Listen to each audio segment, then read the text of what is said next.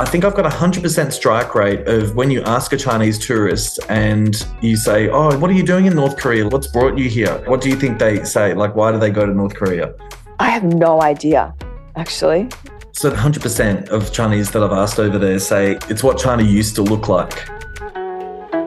James Scullin's Asia journey started when his Melbourne school made Mandarin studies compulsory for the first four years of high school. James and I first crossed paths via our China connection. But what intrigued me about his Asia journey was when I found out that he had led guided tours to North Korea, which later inspired him to create a photo book documenting the hotels in the country's capital city. James is currently the Director of Programs at Asia Society and is the driving force behind the organisation's range of content that spans across Asia. In this conversation, we traverse across Asia. We talk about the juxtaposition of China's rapid development versus its enduring cultural identity. I discover James's love for Japanese surf rock, and we dive behind the scenes into his time in North Korea including the making of his book, Hotels of Pyongyang. Welcome to Clout Asia, where we ask Australians to take us on their journey to Asia capability by picking a food, song, show, and person that captures the essence of their experience to help us understand what being an Aussie with clout is all about. I'm Lucy Dew, and here is James Scullin. Welcome to Clout Asia. Hi, Lucy. Thanks for having me. For those of you listening, we actually met, if I recall correctly, because you had hosted your own podcast with ACBC and mm. is quite heavily involved in the Australia China space. And now you are programs director at Asia Society and have also published an incredibly fascinating book about hotels in North Korea. So there's a lot to talk about. Maybe we'll start from the start, which is China. How did China become a part of your journey? So, at my high school, we had to study Chinese from year seven until year 10. So, even if you preferred to play football or preferred to play music, you had to study Chinese. I quite enjoyed it. I don't think I was ever that good at it, but I just did enjoy it more than other subjects.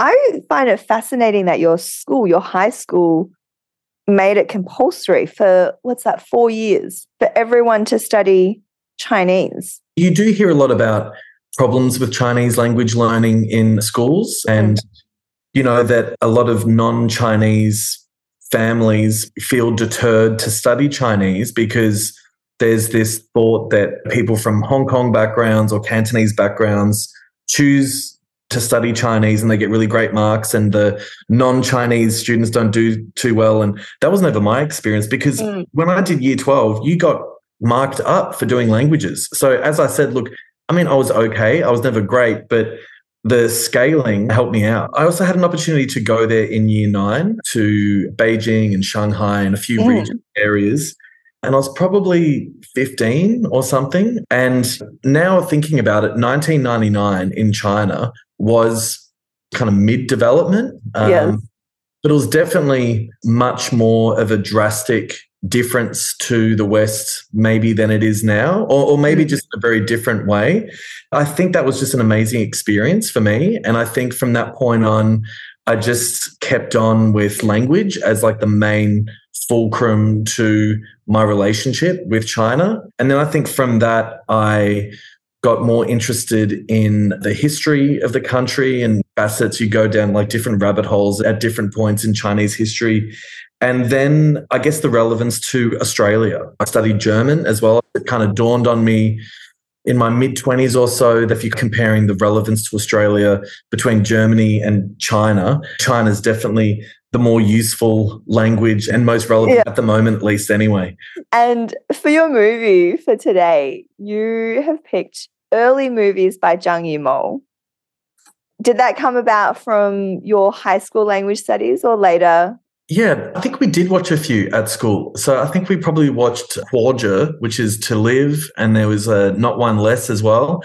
Yeah. But I think why I make a distinction between the early ones, the ones in the 80s and 90s, Raise the Red Lanterns, probably the big mm. one, is that I just feel like there's something so Chinese about them. Like they couldn't take place in any other country. And I think when I've spent time in China, as much as it's kind of developed and, you know, I haven't been there in four years, you had the good fortune to just recently go there. Yes. Like every time I'm in China, it's always changing. Restaurants are always disappearing. Your favorite spots are always disappearing, and you're yes. trying to relocate what used to be there. And I think, yes. particularly for a lot of that ancient stuff that China's so famous for um, mm. and for, you're always going down like a hutong in Beijing, or you're going to an old lake, or you're going to an old mountain to get that feeling of how old the country is. And I feel mm. like movies of Zhang Yimou, whether they're about the Cultural Revolution or whether they're about the 80s period.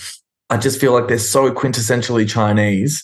Obviously, China's in a different phase now, but yes. I just feel when China was developing, I do feel like there's something special about that period. And I think it's captured really well in those movies. And honorable mention also goes to The Last Emperor, also kind of late 80s, but it's by an Italian director, Bernardo Bertolucci. And the amazing thing about that is that an Italian director was able to film a f- film about China in the Forbidden City. Imagine that happening now. There's no chance a Western European director would have the right to film such a pivotal movie about China's last emperor in the Forbidden City. So I feel like there's interesting artifacts from like the 80s and 90s when I guess China was open to an extent yes. that probably isn't now, where there were weird, interesting things created. Yeah, absolutely. And I agree with you. I find that identity, that Chinese kind of core identity, it sounds a little bit stereotypical to say, oh, lanterns, China. But I find, at least in the last 20 years or the last 15 years, there's been so much of this aspiration towards the West, like Western culture, movies, fashion, whatever that might be. And sometimes I just think, oh, I'd love to see more of that traditional mm. identity come out and to see the younger generation wanting to hmm. understand mm. their own heritage and their roots as well. Yeah. And I think when you talk about hutongs, there's a Western idealistic view of a hutong. And I think when you speak to locals who actually live in hutongs and upgrade to apartments, the reason they do so is because hutongs aren't the best place to live, really. No. Maybe it's romantic for Westerners like me. I guess it's about how does China strike that balance between retaining those things for and sure. having places of comfort that are modern that you know you kind of want to live in. Yes, I stayed in a lane house because again, I was romanticizing the idea of living in a lane house and I always wanted to in Shanghai and I didn't and it was terrible. There was yeah. no sound insulation. It was tiny. There was terrible water pressure. Oh, There's a reason why people want to live in more established places. Did you spend some time living in China or just yeah, traveling? I lived there, I think, between 20, 2012 and 2014. I studied environmental policy at mm. university and I was finishing my studies in Berlin, living over there. And, and then I um, moved to Beijing because I wanted to combine that climate career with a China career. So I was working mm. for an environmental consultancy while I was over there. And when I worked for the Australia China Business Council, I did have the ability to go there a few times a year for work as well. And if I recall correctly, when we were chatting earlier, was that when you started to do tours in North Korea? I went on a tour to North Korea just for a holiday. And I was living in Germany at the time. And then when I moved to China, I basically called up the tour company, which was one English guy, pretty much, based in London, who worked with the North Korean travel provider called the Korea International Travel Company, the KRTC. I said, Look, I'm living in Beijing now. I'm interested in if you need someone to help you with these tours. I used to run tours in Berlin, like city tours, talking uh-huh. the history of the city.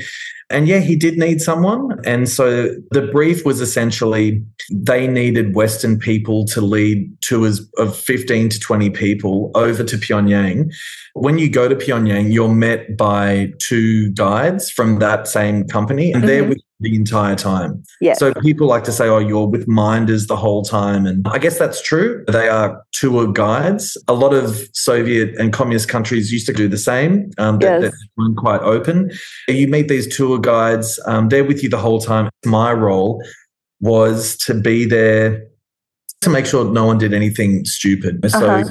so you brief people about, you know, what you shouldn't take photos of, what you shouldn't talk about, but you can talk about a whole range of topics. But I never had any issues when I was leading the tours. But mm. I think um, you do just need to kind of remind people from time to time where they are because when you're over there, you don't mm. have reception, you don't have ATMs, there's no internet, you're off grid. So you do need to just not do anything that might offend the country at all. Yeah. Obviously, some sensitive points. For sure. And were you leading Western or English speaking tourists?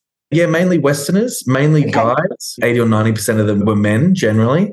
A lot of Europeans, a lot of people from East Germany, interestingly, because obviously East Germany used to have its own social and communist past. Mm-hmm. And for them, it's a really interesting journey going to a country that still has that system. But then there'd be just curious Canadian, American, English people like me that just feel North Korea is an interesting place that's off grid, it's different. And I mean, there's a lot of things to say about the country, but it is definitely a very kind of unique experience where you are going to somewhere unquestionably unique. Yeah. Were there any people from other Asian countries in the region that would travel there? Well, it kind of ebbed and flowed. There was a period when I was traveling there where there were no Chinese. There were some diplomatic issues between China and North Korea around 2015, I think. Mm-hmm. And then I think with Kim Jong un, the relationship got a little warmer. Mm. And I think there's a stat that maybe there were 3,000 Westerners that would go each year compared to 100,000 Chinese tourists. So there's a yeah. lot of Chinese tourists that you see over there. I think I've got a 100% strike rate of when you ask a Chinese tourist and you say, Oh, what are you doing in North Korea? What's brought you here? What do you think they say? Like, why do they go to North Korea? I, I have no idea, actually. So they all say 100% of Chinese that I've asked over there say it's what China used to look like. So you have a lot of old Chinese tourists, a lot of people from all areas of China. Yes. So I think it, there is a very cultural revolution era to North Korea. You've got propaganda posters everywhere. You've got no advertising. Yes. Everything's very state run. And I think there's some form of nostalgia that Chinese people feel about yes. going over there. It's a kind of weird nostalgic pilgrimage for a lot of Chinese, which is kind yeah. of interesting to talk to them about when you bump into them when you're over there. Very interesting. And it goes back to what we were talking about earlier, somewhat related of just how fast the rate of change happens in China, right? The same restaurants, your homes, where you grew up, it's completely different. I come back home after 20 years and literally hmm. nothing mm. has changed. Same to petrol stations, same pizza shop on the corner. I can see that sense of wanting to reminisce of a certain part of memory and to be able to see that is quite significant. Yeah, I think there's a theory that potentially North Korean people seeing Chinese people in North Korea is a threat to the system in a way because for Westerners, Westerners come with cameras and all these SLR video cameras and all these yes. kind of technologies that don't exist in North Korea. But I think for Chinese to come over with that same advanced technology and for North Koreans to feel, oh, well, hey, in the 70s, we were on equal footing. Yes. And when we see Chinese people in our country, they're so much more advanced than we are. Like, what have they done in their system that, that we haven't done or that our government hasn't done to us? Mm. So when you're over there, you're constantly trying to imagine what is all this, what's going on in North Koreans' mind? Because yeah. encountering with Chinese people that were on a kind of similar level with them, developmental wise would be an interesting thing to consider, maybe. Yeah, absolutely. Well, on your tours, I'm imagining there's some interesting dishes that you can try. You have chosen Pyongyang cold noodles. Is that something that you had had an amazing uh, experience whilst you were doing a tour in North Korea? I should preface it with talking about food in North Korea is obviously a loaded topic for Yes. obvious reasons. And when you're a foreigner there, you're on a particular route of the country that's obviously blinded by other things in the Mm. country. There's a lot of hardship for North Korean people, Mm. especially around food and issues like that. But it's Korean food. So there is quite a lot of similarities. There's barbecue, there's bibimbap. But I think one of the things that Pyongyang's and North Korea is very proud of is the Pyongyang cold noodles. So it's this dish that's served in this metal tray, and the tray is chilled, and it's buckwheat noodles in kind of like a cold broth with beef slices. It's essentially uh, liang in Yes. Chinese, and the Korean word is very similar to that. And there's this huge restaurant called the Okryu restaurant on the Taedong River in Pyongyang. There's this huge palace dedicated to this dish, Pyongyang cold noodles. Oh. The last time I was there in 2019, I asked to go there and we went there and there was actually a military parade happening in town when we were there. As me and my guides were walking into the restaurant, there were literally thousands of soldiers just eaten there. And it's a really strange experience when you're the only different looking person around. Yes. It's a really strange feeling to have so many people staring at you. But yeah, the noodles are great. I think South Korea has adopted them as well. Mm. A song about Pyongyang cold noodles that they often kind of sing in karaoke in North Korea as well. Yeah. But yeah, it's very clean, it's very refreshing. Mhm. It's a whole technique of how you add mustard and vinegar to it and you cut them up. And when you're over there, the guides show you the proper way to eat it. Mm. Do they cut it using scissors out of curiosity? No chopsticks. So that's where you need a little bit of instruction. Um, but because Interesting. But because it's Korea, it's steel chopsticks. So Yes. you can get a bit of purchase on it. I always probably need to cut it for me because I don't really have the, the technique. No, well, talking from experience in South Korea, the last time that I had it, and also Mhm. at a Korean restaurant in Sydney, in Strathfield, you can get a variation of these cold noodles. Mm. Yeah, they give you a pair of scissors, and Mm. which is much easier than Yeah. navigating or cutting using chopsticks. Yeah, totally. So maybe we can go a little bit outside of China and Korea just for a sec, because you're at Asia Society now and you look at a lot of other countries in Asia. What's been happening in the rest of the Asia region? How are you using some of the skills and experiences from your time in China and also in North Korea in what you're doing as programs director? Yeah, so I guess working in somewhere like the Asia Society, I, a lot of it made me realize that my career had been so China centric. And look, China is 100 countries in one. So there's a fair reason to have a China centric career. But I think, particularly now, with so much talk around like diversification and emerging markets in Southeast mm. in particular, I've been able to rediscover that yearning to learn about other countries I haven't really had much exposure to. If I could do it all again and spend the majority of my time traveling, I would love to do a week in each of the ASEAN countries just because Yeah. I feel there's so much to learn about how different and unique they are. And that's something that I feel like I have the privilege to catch up on that professionally. Uh, Yeah. I just feel like that's such a dynamic place that it's just going to change so much in the next 10 years, similar to how China has changed in the last 20 years. And then looking at the rest of Asia, you've got South Korea, Japan, they're the bigger ones. I always find Japan to be interesting geographically as it sits alongside China and Korea as well. It might be a good time to talk about your music nomination. Who have you picked for us today?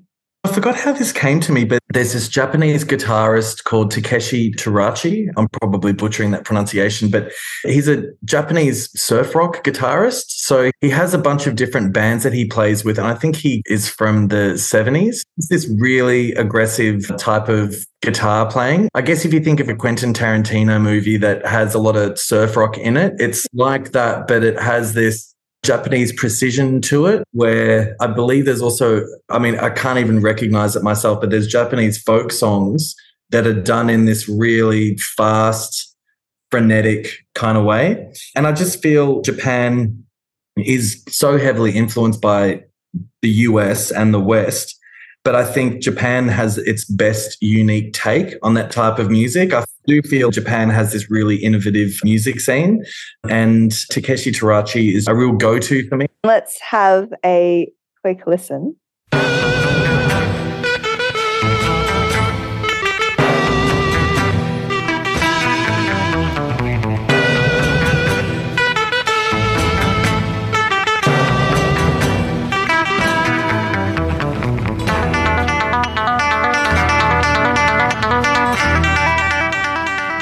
It's a good point. Japanese music, like you say, it takes so many of these other elements, often US influenced, but in some crazy way, innovative way, it's made sure that it's inherently very Japanese. And I think of Japanese city pop, for example. It has real strong Western influences but yet it is still so Japanese at its core. And they managed to do that so well. Yeah, one of the best places I've been in Tokyo is the Beatles bar. It's this bar just dedicated to the Beatles, and they have Beatles cover bands there. I went and saw one of these Beatles cover bands there, and it was so good. It just really did feel like seeing the Beatles live. But when the band, these four Japanese guys, when they started talking to the crowd, they couldn't even speak English. So they could perfectly mimic the tone and the harmonies and yeah. the lyrics of the Beatles, but they actually couldn't speak English themselves. That's a great place. It's very weird, but it's heaps of fun. Yeah, definitely. And to round out our conversation, I do want to talk a little bit about your book, Hotels of Pyongyang how did you even think about doing something like this? I think when you're in North Korea, it's very controlled. You're on the bus a lot and you're driving around Pyongyang. And when I was spending a lot of time there, there was one or two hotels that foreigners would stay at. Mm. So you drive around on the bus and you'd see these towers in the skyline. And I'd ask the guards, oh, what's that tower? And they say, oh, that's like an old hotel no one really stays there anymore. Or there was like another old hotel that no one ever, ever, really stayed at. Because in the days of the Soviet Union, there used to be a lot of tourism between those countries who were friends with each other. So mm. Russians and Bulgarians and Croatians would visit North Korea more frequently than they do now. And because everything's so state run in North Korea, these architectural artifacts that are kept in such great condition, because it's probably a downside of the system that even a hotel that doesn't have any tourists in it will most likely be fully staffed because people need to work in that right. country. You need to have something to do. It's one of the absurd parts of North Korea. But I wanted to have a look at what did those hotels look like? These hotels mm. built 70 with this real brutalist architecture, these huge lobbies, you know, built out of marble. They have these real epic banquet halls. And so the idea was to kind of create a book that documented those. And I guess the way I pitched it to like the North Korean contacts was that, I mean, the same way I pitched it to Western people, I just wanted to create a book that shared that this thing existed. And I think it's something that to Western eyes looks very strange, but it's very vibrant. There's lots of colors, symmetry. People often talk about it. There's a Wes Anderson feel to it. Yes. I mean, there was this one banquet hall we went into that had all these like pink tablecloths and then this girl walks in who's a waitress at that restaurant. She's wearing the same pink color blazer. Oh, okay. You obviously have to stand in the middle of this photo. I just think that's an interesting part of North Korea because it is very grey. It is very drab. It's a very Soviet authoritarian place. But in these hotels, there is this kind of weird creativity where in a way it's very korean there's a fine eye on design it's very colorful it's it's all mm. It's very thoughtful so the idea for the book was just to be able to document that these places existed we got to go over i got a photographer and we went over in 2019 um, and we had four days to shoot everything, which was probably in hindsight a short, very short time. Wow. I think there's 11 hotels that foreigners can stay at in Pyongyang. Mm got to document each of those and uh, make it into a book that I was able to release and self publish during lockdown. It was just really great being able to fulfill that original idea of just wanting to make use of this unique experience mm-hmm. of going to a place like North Korea and just being able to finish that experience with a final thing, which turned out to be the book. For sure. And how is it connected to your nomination for a person today? Oh, so my person is Ri So Hyang. So that's also probably not the best pronunciation, but she's one of the two Korea International Travel Company guides we had during our visit to North Korea for the book. And these people are really a window into North Korea. And mm. they work for a state run organization. And there's certainly a script that when you're on a tour, they read to you. When you visit this monument, they mm. say when you visit this museum, they say this thing. But you do have a lot of downtime with them where you get to, I mean, you can talk about Kim Jong un, you can talk about nuclear weapons. But look, when you talk about those things, you only get so far. But I think when you engage with these people on a personal level, there's a lot you can really learn about them and the real fascinating things about their particular country. The guides just have so much personality. People have a certain feeling in their yes. heads about North Koreans or about people who come from an authoritarian state, but they're very personable, they're very sarcastic. And particularly for the book, they really worked hard for us because we would need to go to every hotel, essentially explain what we were doing. So even though we had pre approval, mm. doesn't really mean anything in a country like North Korea because everything changes all the time. And I had a bottle of Jameson whiskey with me the whole time, thinking, uh-huh. okay, I'm going to need to buy off one of these hotel managers to, to take photos at the hotel. But the guides just worked so hard for us. They didn't need to do that. And mm. they were really very persuasive about what our project was about. And I'm so grateful for them because we did get a lot of extra access because of them. But they have never been outside North Korea. They probably never will. And it's quite unfortunate that you go there and you make these relationships with people and you're not able to pursue that friendship. There's so many people we kind of meet overseas where WeChat or Facebook.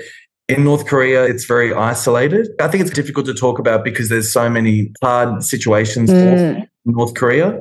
But I think for the people that we interact with in Pyongyang, who are certainly quite privileged, I do feel you at least have the opportunity to make a person to person connection with them, however different our countries are and whatever the relationship is.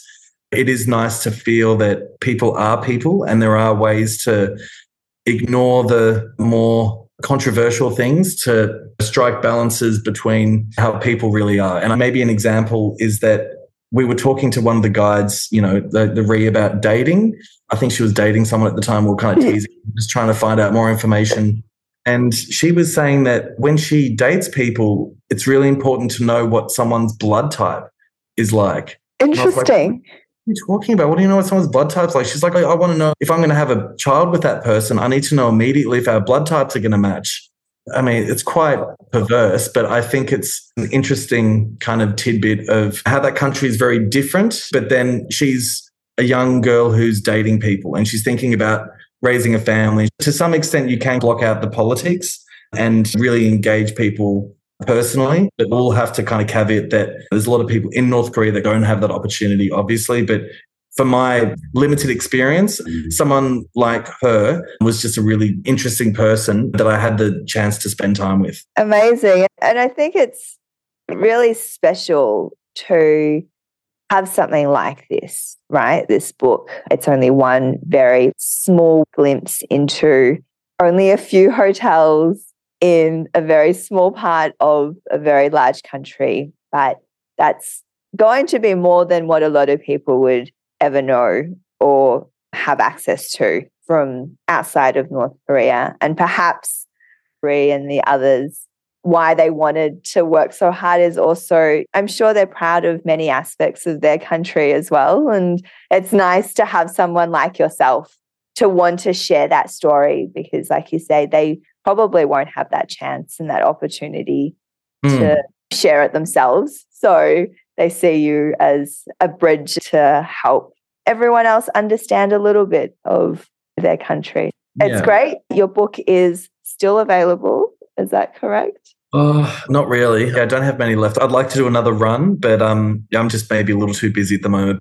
It's all about volume. I did have a lot of good press when I first launched the book that I probably wouldn't have this time around. I'd really like to make a book about Havana in Cuba because I okay. feel there's some similarities with Pyongyang and there's some interesting architecture there. But yeah, probably 500 emails away from making that happen. Well, for everyone listening, if you do want a copy of the book, I suggest you email James.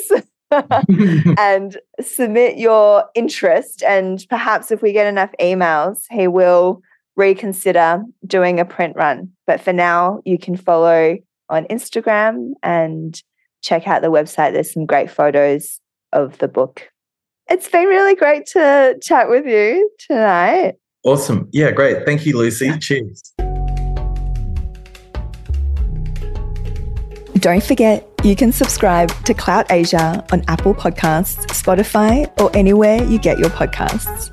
You can also find us on Instagram and LinkedIn as Clout Asia. Thank you for listening. See you next time.